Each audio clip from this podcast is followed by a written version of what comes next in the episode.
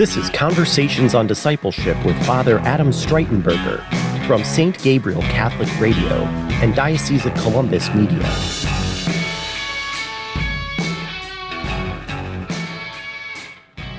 Welcome to Conversations on Discipleship. I'm your host, Father Adam Streitenberger. With me today is Father Ted Sill. He's the pastor of St. Matthew in Gahanna. Welcome, Father. Thank you. Good morning. Great to have you. So, you were in your time of seminary, um, ordination comes um, first to the diacon and everything. So, you had experienced this sort of anxiety and cold feet before a potential engagement.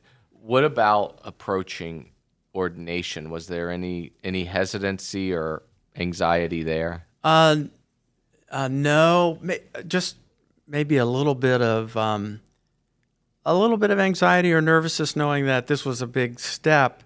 Um, it was probably more the kind of feeling that um, you would expect if you were going through with getting married, right? Because you know this is a big step, you know it's serious, but there was an excitement that went along with it, knowing that yeah, this, I've made the right choice. I'm going to go ahead with this.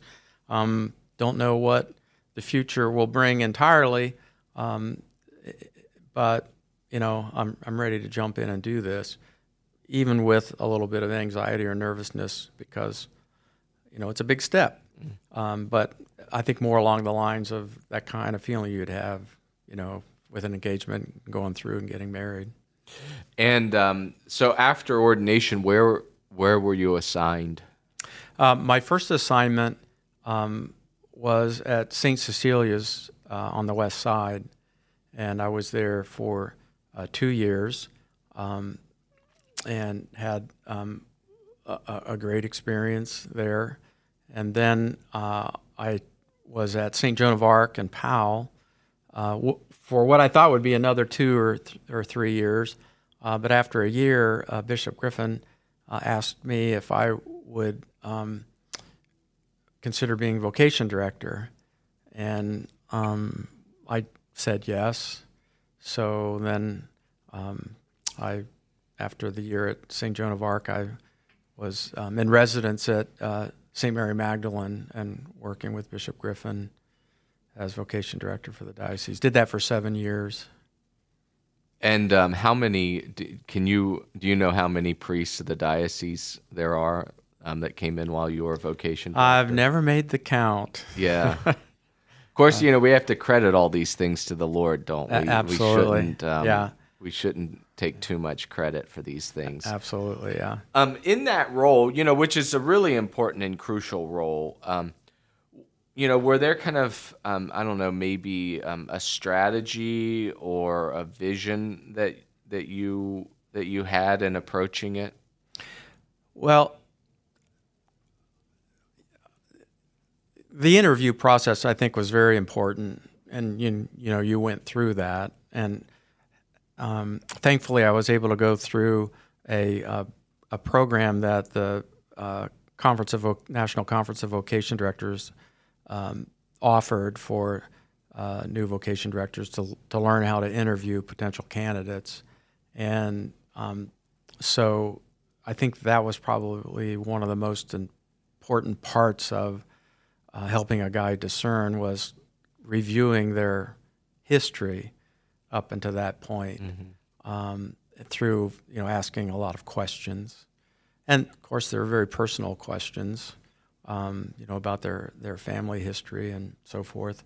Um, but I think in getting the person to talk and you know hear their answers, I think sometimes the guys discern for themselves, well, well, maybe I'm not called to this. Sometimes I had to help them come to that decision that no, I don't think you're called to the priesthood.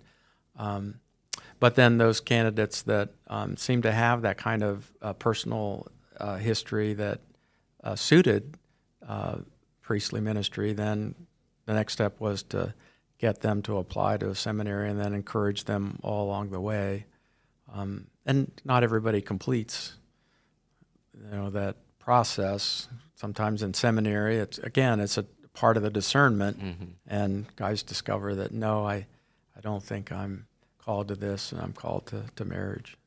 In in that, um, and obviously there's the interview you do, and then there's a psychological testing that the candidate goes through, um, and you know people submit. I think. Um, I don't know, an affidavit, you know, or like a resume, you know, sort of a Recommendations recommendations there, and things yeah. like that. I remember from that process, but you know, um, you know, with with a young man um, before you in these sort of situations where obviously you're seeing maybe that he has issues or flaws. I mean, everyone, you know, everyone is imperfect. So, you know, what's sort of the the balancing that you have to do there to realize that the difference between maybe um, a, a good flawed candidate versus a maybe someone that's not not worth Yeah, and that's the challenge, right? And sometimes it takes time to see if a, a young man or a man has the ability uh, to um, overcome some of those flaws from the past. Um, and, you know, it- takes a lot of observing and getting feedback from others, as well as uh, conversations with uh, the man along the way as to um, you know where they are in their relationship with the Lord and and um, and these challenges where you know are how are they coming along uh, with the Lord's help and overcoming them. And some guys are able to put it together and overcome uh, these the past histories um, and and others aren't.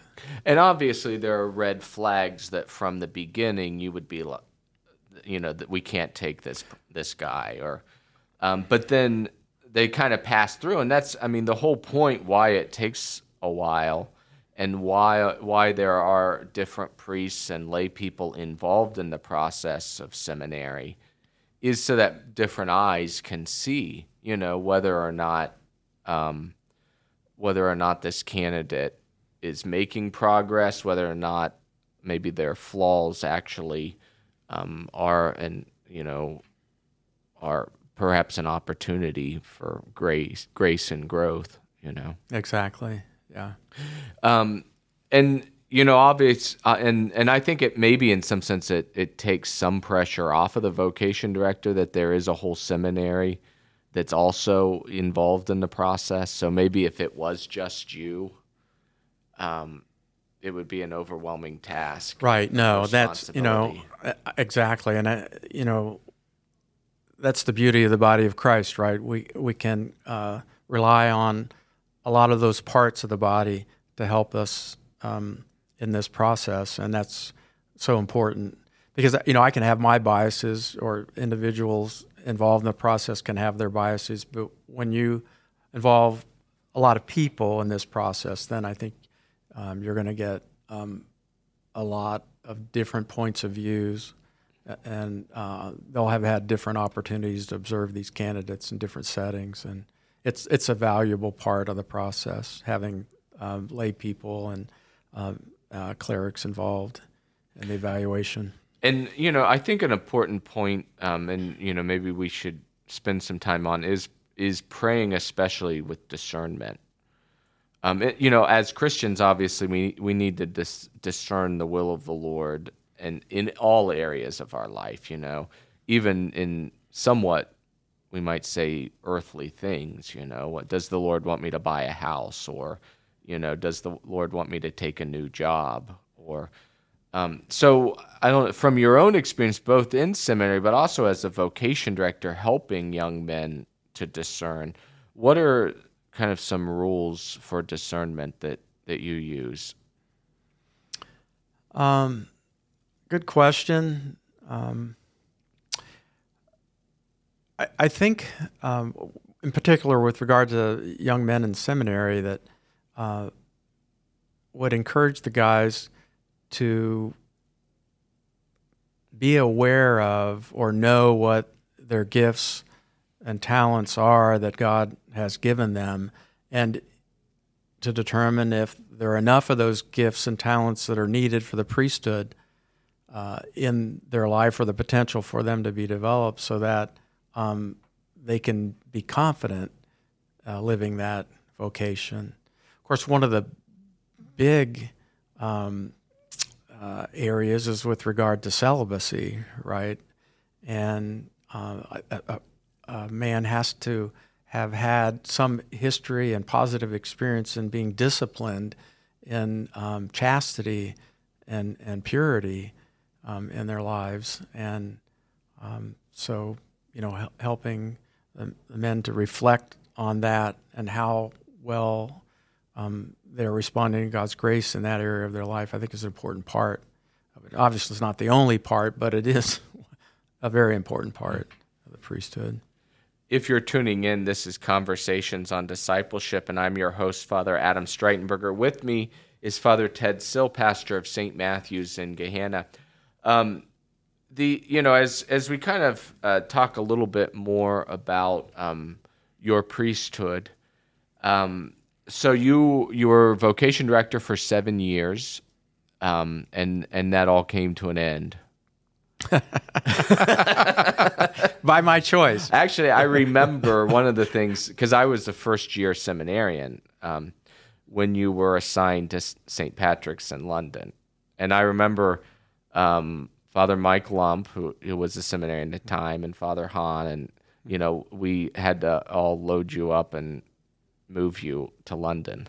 Yeah, but it wasn't forced labor, um, as I recall it. No, no, of course not. We all, did. as I recall, it was one of the hottest days. It was so far. You did get us pizza afterwards, so I remember that uh, part. But um, with me has been Father Ted Sill. He's the pastor of St. Matthew's in Gahanna. Thank you, Father, for joining us. You're welcome. It's my pleasure. And until next time, peace and all good.